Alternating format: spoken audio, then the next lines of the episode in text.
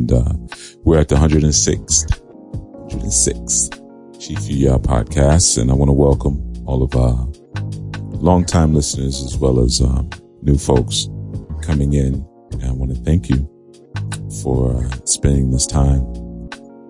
I know we haven't been on our consistent uh, every seven day cycle, but there's been a lot uh, happening right now that I've had to share my attention with. So, you know, we do what we can when we can. Uh, before I even start to share any anything, I want to just give um, a word of gratitude to all those who sent in well wishes for uh, one of our soldiers in Anu who recently uh, made her graduation back to the essence. And, um, you know, it's on the Anu Life Global Ministries channel. We, we, uh, filmed the, uh, memorial services, but I just wanted to thank everyone, you know, who showed support, said a kind word, said a word of support. Um, and of course, those who, who came to the actual memorial service that we had. So just wanted to, to put that first and foremost before, uh, we spoke about anything else, man. It was, it was good to be able to see someone in natural, be able to grow within the law, you know, divine law and to start to really see what the, what the, the machine of life meant before they sort of went, went to return to that place that they're from. So I was, I was, uh, happy to see her growth and to be able to help to facilitate certain experiences for also her family as well. And, um, here we are. We move forward. You know, now she's beyond the realms of egotism and selfish, selfishness and greed. And, um, she's back to her place of, of childlike energy. So, uh, congratulations to her for her graduation. But, you know, I wanted to speak about a, a few things and this would be one of those, those shorter segments, like, like, uh, the mini segment I did recently. Um, because we're coming to also the closing of this, this Gregorian year of 2023. And, you know, last year we did a challenge and I want to put that to you again, you know, um, a challenge to lead us into, um, next year, you know, and well, next Gregorian that we can start on the 21st. And I would say we could start preparing on the 21st and then, you know, carry it over because, uh, normally I would have done some sort of, uh, podcast or something and said, okay, let's, we're getting ready to do this. And, but like I said, it's just been too much, not too much, but there's just been a lot happening and there's still a lot happening. It's, I have to actually preach another eulogy, uh, this coming Sabbath.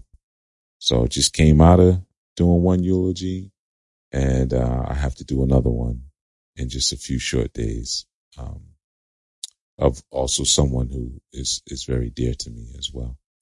So, you know, we don't stop. We keep going, right?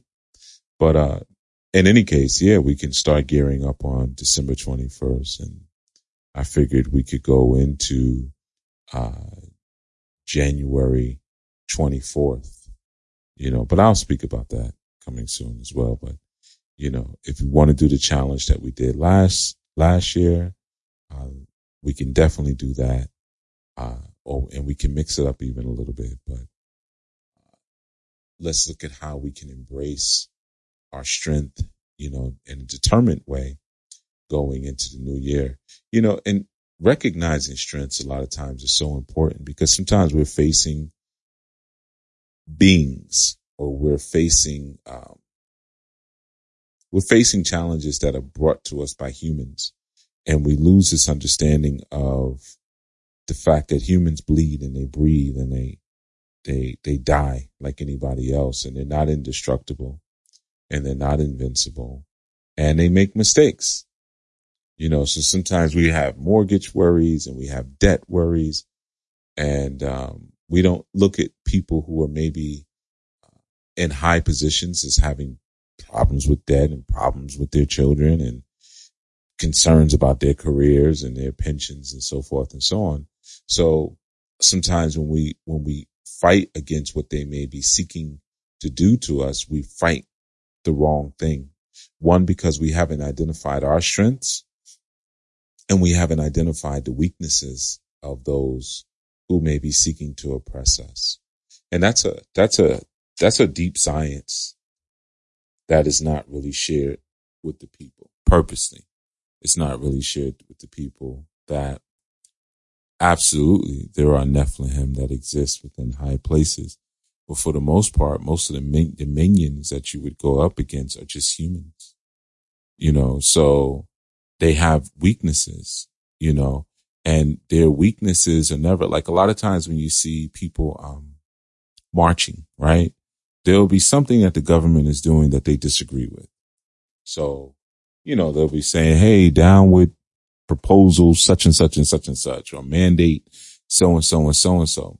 And that's a person is strong in their mandate. A person is strong in their proposals because that's where their strength is. Their strength is in their words because their words via their mandates or legislation are, are what we perceive to be as power. And we don't realize that behind what we, that perception are frail humans. You see, and you can deal with each of them and each one of them. And again, first finding your own strength, but you never fight the mandate. You don't fight the word. you know, you, you will fight, you fight one's ability to deliver the word, the word. So you would fight, you would attack a pension. You would attack an asset. You would, you would, um, attack one's ability to feed their children. You see, because those are the places where they're weak. Those are their weak points. You know, if you look at a lot of times now, even in cancel culture, cancel culture doesn't mean that we're going to debate what you said or to debate the merits of an action that you took. Cancel cultures mean we're going to affect your ability to earn revenue. Like what happened to Jonathan Majors recently, him being removed from the Marvel universe because he was attacked, because he was harassed, because he was battered, he was assaulted by uh, an individual that he was in a relationship with. And his, in his defending himself, that was capitalized upon. And he now, he, he lost a lot of, a lot of, um, dead presidents. So, you know, a lot of times interactions between ourselves and things or situation that we think may have power over us, um, it only stays as such because we, we believe that it already has the power and we're looking at the interaction of the words and, and the interaction of the mandates and not the people. And power is, is such a very unique thing. Um, it's very easy to claim it. Super easy. It's like someone who claims to be spiritually possessed and delivering information from the Elohim. You know, th- there are people who are mouthpieces for the Elohim, and then there are people who purport to be mouthpieces of the Elohim. And when you're, but if you're really taking power, as I've shared before, it requires force or subterfuge, you know, so people who really want you to think that they have power over you, they need you to think it, you know, too. Like if they think, if I think I have power over you, I need you to believe it too for it to work. And the moment you begin to question that authority, um, they have to prove that their power over you legally exists or lawfully exists, which is probably a better way to say it. You see, but they make it so difficult for you to question that, that most people just give up. But if you, if you know how to use your words and ask the right questions, we're talking, we're talking about whether spiritual entities or human oppression, um, if you know how to use the right words, then you'll be able to effectively remove any authority that someone or something may have over you. You see, power results from the acquisition of knowledge. And if you can cause a person to question their knowledge of certain ideas, certain verbiage, you know, or words, then you can really cause them to question their own authority. You know, so now you could have one person in front of you who had this idea that they had so much power and they're in a position where they can do anything they want. And you can have one person standing on principle asking a question. And with every question that they're unable to ask, it weakens their position. You know, now keep that in mind. We're not just again speaking about, um, humans. we're speaking about humans, but we're also speaking about how we interact with power in the invisible realm as, well, as well. You see, words are, are so important in, in that sense. You know, there was a, um, when you read Alice or looking in Looking Glass, then it was that line when, when Humpty Dumpty is saying, when I use a word, um, if I use it in a scornful tone, it means that I just chose that I, that it means, it means that what I choose to mean neither more nor less. And then Alice says, well, whether you can make words, you know, the question is whether you can make words mean so many different things. And then Humpty Dumpty said, well, the question is, which is to be master. That's all. You see? Um, so the ability to use words in different ways and with different tone and, and to twist them in a way is what makes one the master of all, you know, and I'm paraphrasing. I don't remember the exact, um, wording from the book, but that book has so many deep things that actually taught you about the government. you know, um, look, you know, into the looking glass or as many people know, Alice in Wonderland, you know, but you know, like I said, that power piece, that's the, that's the critical thing. That's the important that you think about because through those words that are used sometimes against you or towards you, people have the power to take your children out of your home or you give it to them. They have the power to tell you you can arm yourself and protect yourself or you can't. Or you can earn this amount of money or you can't. You know, so we start to understand that words, they, they don't just have definitions, but they also have meanings. And once you understand the meaning of a word, then you know the definition or you have to, you must know the definition because the assumptions sometimes that a person creates or that, um, that they create around a word or the implications of the word should come from the knowledge of the word, then leading to the definition of the word. So if you don't know what a word means, it can have unlimited power over you. Just because you don't know what that word means. If you don't know what the word God means, imagine how much power one could make it have over you. If you don't know what the word love means, imagine how much power someone could use, you know, over you, utilizing that word because you haven't learned what that word means. You know, when there's one assumption made with any word, um, then both parties agree in that moment on a definition of that word in question. But no word can have any power without meaning, and there can be no meaning without a definition. Sometimes we're just really lazy about, you know, understanding what we're saying, knowing what we're saying. And um, we let words just fly around our heads and be used around us, and we don't ask the questions that we can. And sometimes we don't understand that there are certain people who will impose, they will impose upon you uh, because of a supposed authority. But if they don't even know the full meaning and the full and complete meaning of the words comprising whatever they're mandating, then those same exact words can, or the weapons that they use as words can be used as weapons against them. You know, one thing you always want to find out, are we using the same definitions? And if we're not using the same definitions for something, what makes your definition better than mine?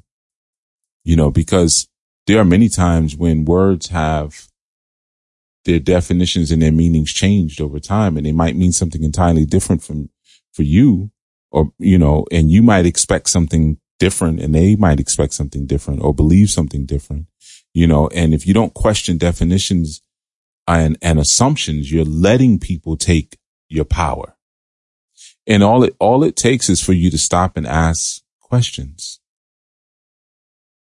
Sometimes, depending on the, the circumstance, endless questions. You know, that's, that's the, the, the essence of, of not going down without a fight, being willing to fight, you know, because a lot of times people who don't understand what they're doing are, are spirits at a lower order and weaker.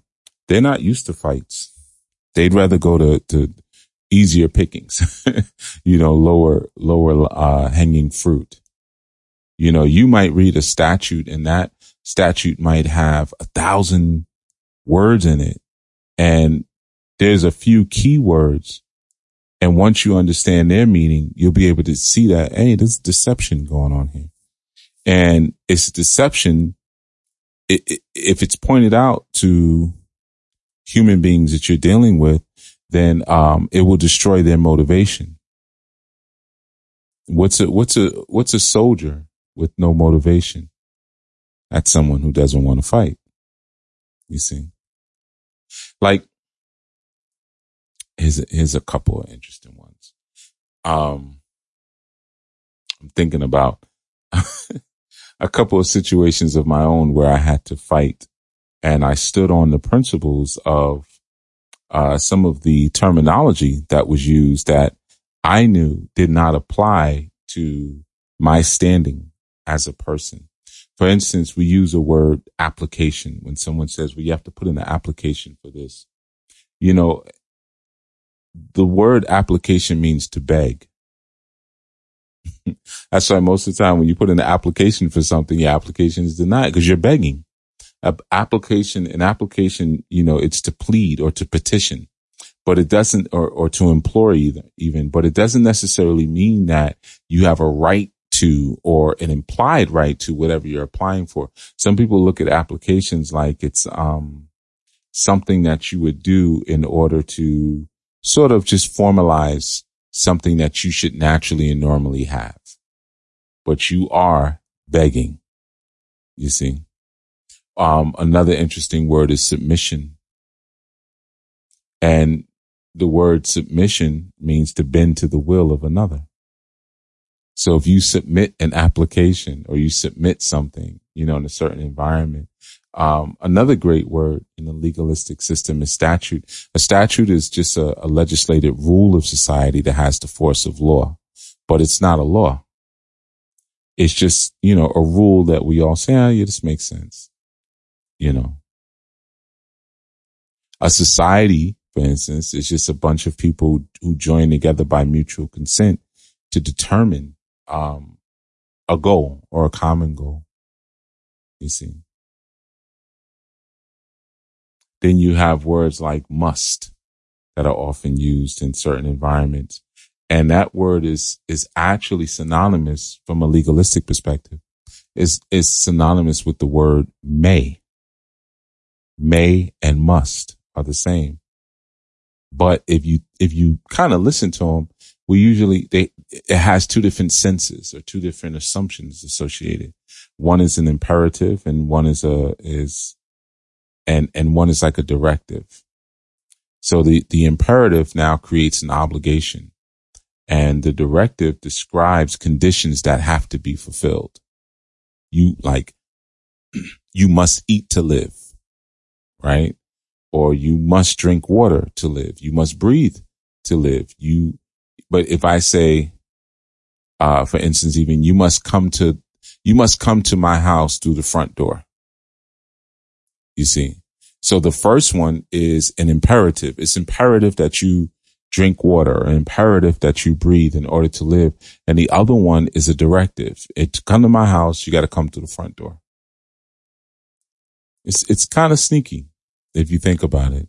It's kind of sneaky, but, um, unfortunately we let these things sneak by us all the time and don't realize that as a result, we give certain experiences power over us that never should have it. If you look at, and this is, I don't know, I don't know if I would say it's a common one. I guess in certain circles, uh, like the word person. You know, uh, if you look in Black's Law Dictionary, um, a person is is defined as um, um, someone who has rights and duties to, um, ascribed to them. The person is is a, is a substance or a subject. So Black's Law Dictionary says a human being is not a person because they are a human being, but rather because they have rights and duties that they have been ascribed to them. So the person is a legal subject or a substance that has rights and duties or, you know, so if you have rights and duties, those, those attributes assigned to you, then you can be considered a person. But you can be considered, if you're a human being that has no rights and no duties assigned to you, then you would not be considered a person. You see? Now, again, very subtle and sneaky things that sometimes are put in front of us that we have to pay attention to. Here's one that's a little interesting. I was sharing with someone not too long ago. Uh, Apple. You know, if you put something in quotation marks, you mean, you know that it, it doesn't necessarily have to be that thing that you're, that you're writing in terms of words. So I had used the word apple and I said, okay, put apple in quotation marks. It means a round red fruit. But you would have to ask yourself, right? Um, are all round red fruits apples? Pomegranates are round and red. They're not apples. So when you see those quotation marks, it means that that particular word, they, they, it means this word right? This word. But anytime you see those words in, in those quotation marks, it's referring, you know that it's referring to a round red fruit, but not necessarily an apple. So we're not saying that all round red fruits are apples, right? So that's a, that's a legalistic thing that you can do with words. So I can put human in quotes or person in quotes I can even lawfully enter into a contract where I agree to call um, a car a dog, and then I can legally own um, a car that or or or a dog that I can drive because I just you know legalistically I call that car a dog. So now I can say, oh, I have a dog that takes you know, 93 octane gas. I have a dog that go, that will go from zero to 60 in three seconds. You see? So we can, we can expand our definitions of things as long as everybody agrees. And that's, that's completely lawful. So when it comes to words, it's, it's what's not is said is just as important as what is said. You know, so you'll find a lot of just situations where um it'll get tricky around you. And the power of of determining, of being self-determined rather, um, it's not just some sort of auxiliary construction to the person. You know, it's it's a vital part of who you are. You know, being able to advocate and to speak.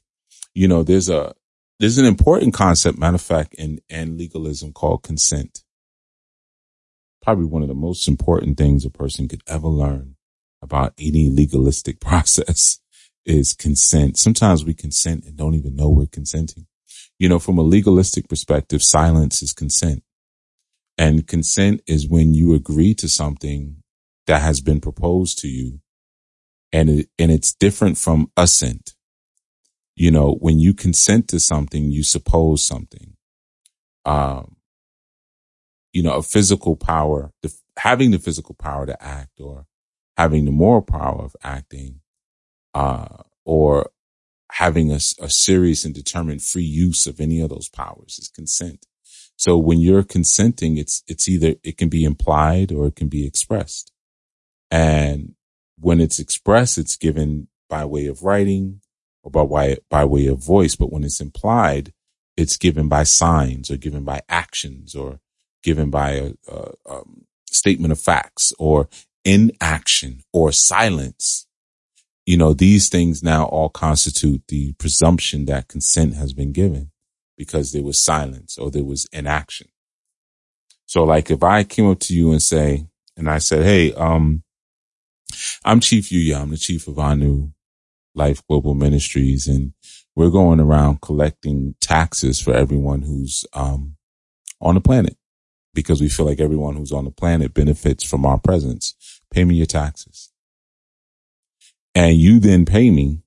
You have, you haven't accepted the claim that, well, well, at that point, you've accepted the claim that I am your government because I made a demand and it rests upon the claim. So meeting the, the demand means that you've accepted the claim. I claim that you owe me because I did this and you accepted it. So that word accept implies the ability to reject. You could have said yes or no, but you accepted it. So when you reject the claim, the demand has no foundation. At that point, the claim has to be either, um, what we say abandoned or it has to be defended. And defending a claim means that a human being, um, has to use words. you know, just like, you know, um, you know, like when people get elected in your area, you know, councilmen, councilwomen, mayors, you know, different elective officials, you usually will get something in the mail. You, get some junk mail, if you will. And it says, and it will let you know that they're your new representative. And we, we look at that and we think, oh, they're just sending that because it's like an advertisement. Like they, they're bigging themselves up. And we don't realize that no, that's a claim. So if I get elected by whomever, I don't know, um, to be the new councilman over where you live. And then I send out a letter to everyone to, you know, in your mailbox and, and I say, Hey, I'm your new councilman. I'm your new representative. And you respond and say, mm, I'm sorry, chief. No, you're not. Then I'm not your representative because you, re- you rejected my claim. But if you don't say anything, if you're silent, then I become your new representative or your new councilman, and therefore I become your government. So your consent is, is not identical with assent. It doesn't require, um, an affirmation, you know, like a positive, like yes, from you. It's just achieved through your silence just as much as it's achieved through your words. You see? So how many words, spirits, do you have floating around you telling you who and what they are in your life that you have not decided to reject the claim of? You see, there's an argument that we can have around some of the character traits we may have had, we may have, or we may have even engendered um, by our way of living or pathogenic and um, sort of um, activities. And sometimes we, you know, we become sick. The person becomes sick and then the society becomes sick.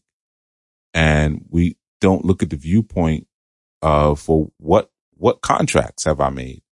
Not realizing because of my silence. You see, or what contracts have I made because I thought I was obligated to do so?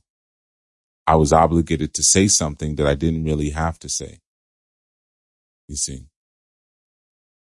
And something stepping forward and saying that I am your, um, I'm your government or I'm your representative or I'm your doppelganger. I'm your, uh, spiritual guide. You know, you could reject that claim because again, it's, it's, there's a trickiness of words oftentimes that we just don't pick up on. And, um, if we want to start moving as intelligent people, I would advise that that's something that we take the time to do. Um, don't be lazy. you know, if you hear something or a word is used and you don't understand it, then you stop for a second and you gain understanding. Even if that word is another, is in another language, that's okay. You know, even if it's in, in another language, you take the time to learn what that, what those words mean. You know, because in not doing that, they may be weaponized against you and you don't even realize it because you were silent to the claim that was made by those words because you didn't understand the word. It's like when I said earlier about statutes and a lot of people think that statutes are laws, but they're not laws. And people say statutes all the time. You get pulled over in your car and they say, Oh, you're not allowed to do this over here because the statute so and so and so and so. Okay. Why didn't you say because of law so and so, so and so? Why is it when I go to court, you're telling me, you're showing me statute? A statute, like I said, is just a, it's a legislated rule by society, which can be forced, enforced by law, you know, but us in a society, it's just a bunch of people who get together to deliberate and they pretty much say, okay, well, we all want to do this thing. We all have this particular goal in, in, in common.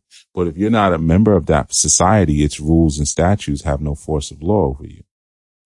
So if you remove your consent to be represented by that society and you're no longer a member of that society and no statute for that society, then at that point can have the force of law over you.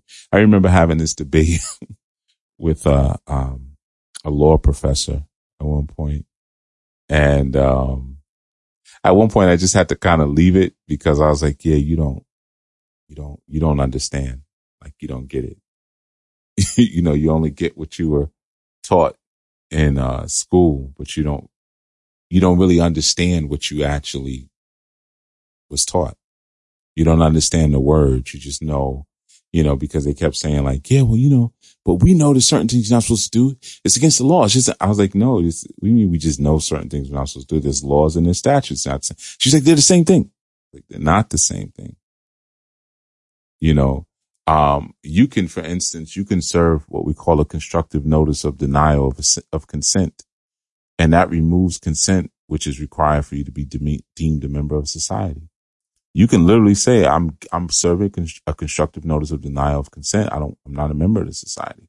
That means you also give up the benefits of being a member, but you also are completely free from having to give deceptive statutes the force of law. You know, like um, the Income Tax Act, for instance, or um, the Narcotic Control Act, or the Motor Vehicle Act, and all these other different kinds of parliamentary legislation. You know, but that goes into a whole nother area. Certain things you, you can only talk about on the podcast. yeah. But yeah, those are just things that I wanted to share. And I, and I spoke about this a while ago about just asking staying asking, ask questions, questions of power.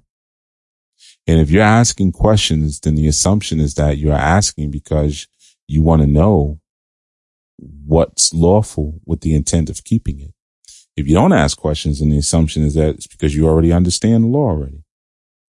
So when you begin to start asking questions, you're taking power.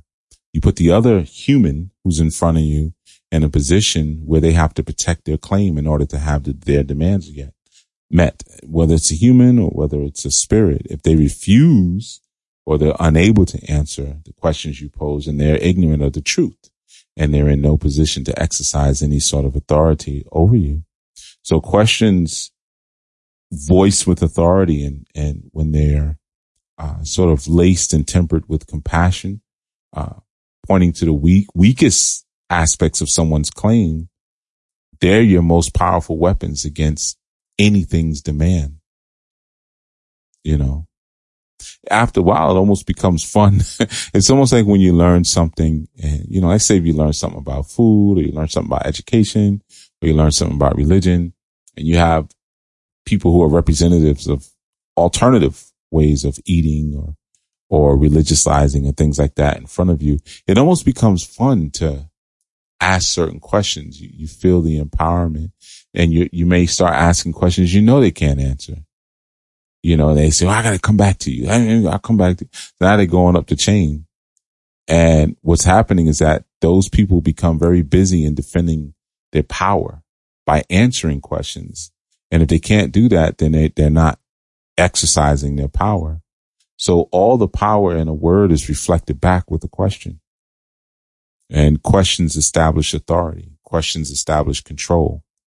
And, you know, whenever you have an, an entity that's seeking to oppress you, whatever it is, you know, uh, corporeal or non-corporeal, physical or non-physical, answer every question with a question and make sure whatever you ask points out a weakness in what that entity or that human's authority is, is supposed to be.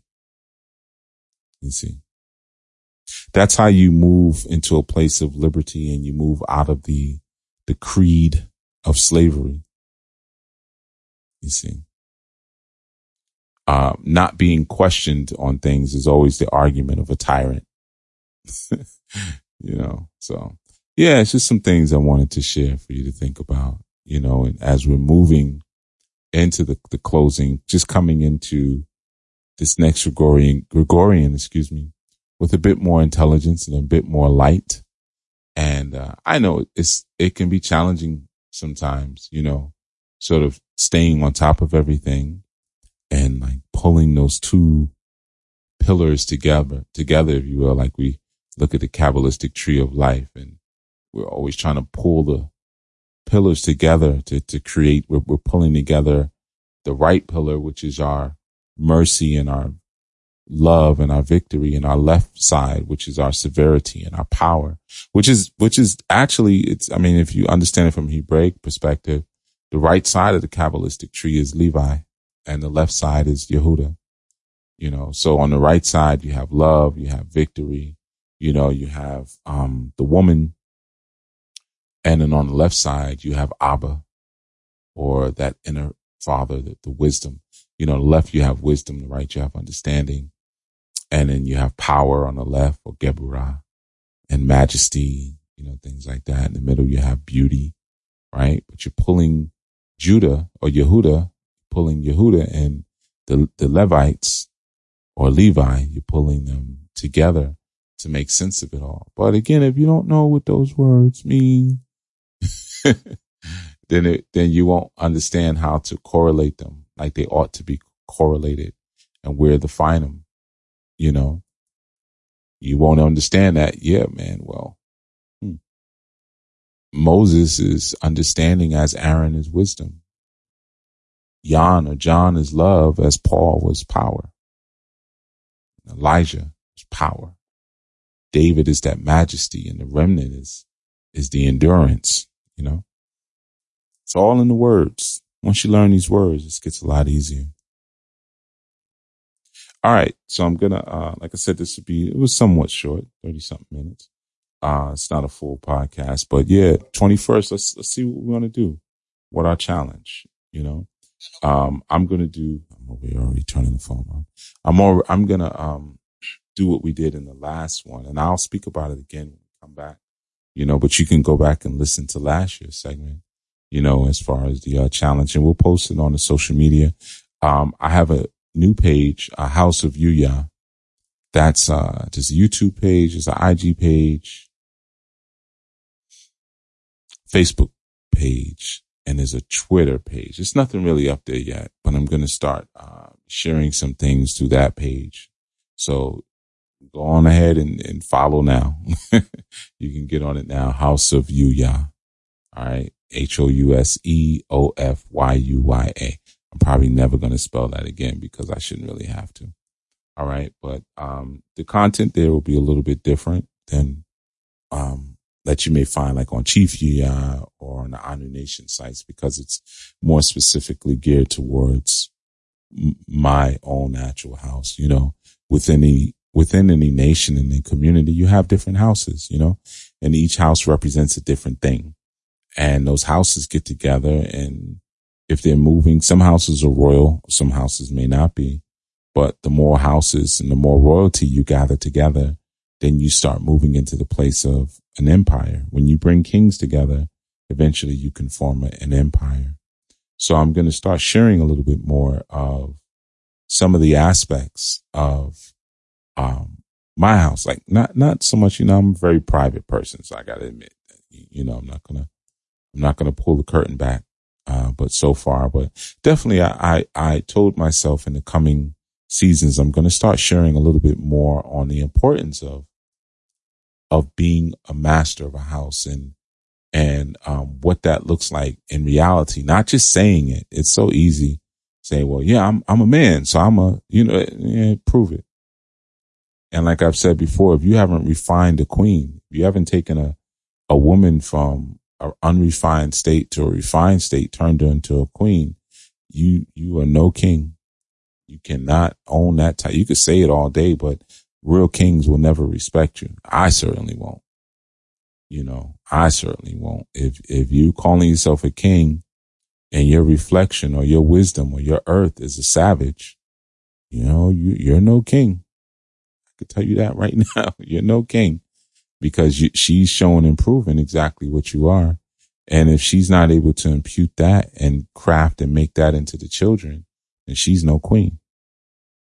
You see, so everyone has their telltale signs. Everyone has, um, you know, their manifested projections that show and prove exactly what they are. And, um, you know, we can, we can pretend only but so long, but eventually our fundamental nature is going to reveal any fundamental changes in our values and our attitudes, uh, which we call our, you know, human character orientation, if you will. But, um, our new, our ethics and our attitudes towards nature, towards the world and towards the, um, the, the omnipresence of this this mind, which we call ether, um, it's always going to show because ether causes us all to touch. It's a depersonalization of, um, and really somewhat of a spirit, spirit of quantification and abstraction that allows characteristics to kind of just float into the atmosphere as you, as you, you might and, and be witnessed and be seen, you know, so any real change that we make will begin to emerge as certain demands around us, Sw- silent demands even. There'll become, there's a psychological alchemy that begins to arise from the, uh, like I said earlier, the pathogenic nature, um, of our character. And it, we start to move beyond survival, but we start to move into a place where right living becomes our fundament and the fulfillment of ethical and spiritual demand becomes our fundamental, not the survival of our ego. You're always going to tell on yourself, whether you realize it or not. All right. So, you know, like I said, just a little mini podcast in between just to check in with you all. And I don't even know what I'm entitled this one, but so I don't know what to call it as we're, as we're signing out. But by the time I upload it, I'll have a title, but I know it's the 106. It's definitely the 106. And, uh, looks like we'll probably do one or two more before we, we, uh, go into the new Gregorian. All right. So, um, again, thank you all for tuning in. It's been a blast. and, uh, I'll see you on the next one. This is Chief Yuya. And don't forget to, um, follow the House of Yuya, House of Yuya for some new content coming forth over there as well. All right, everyone. Peace. Be well.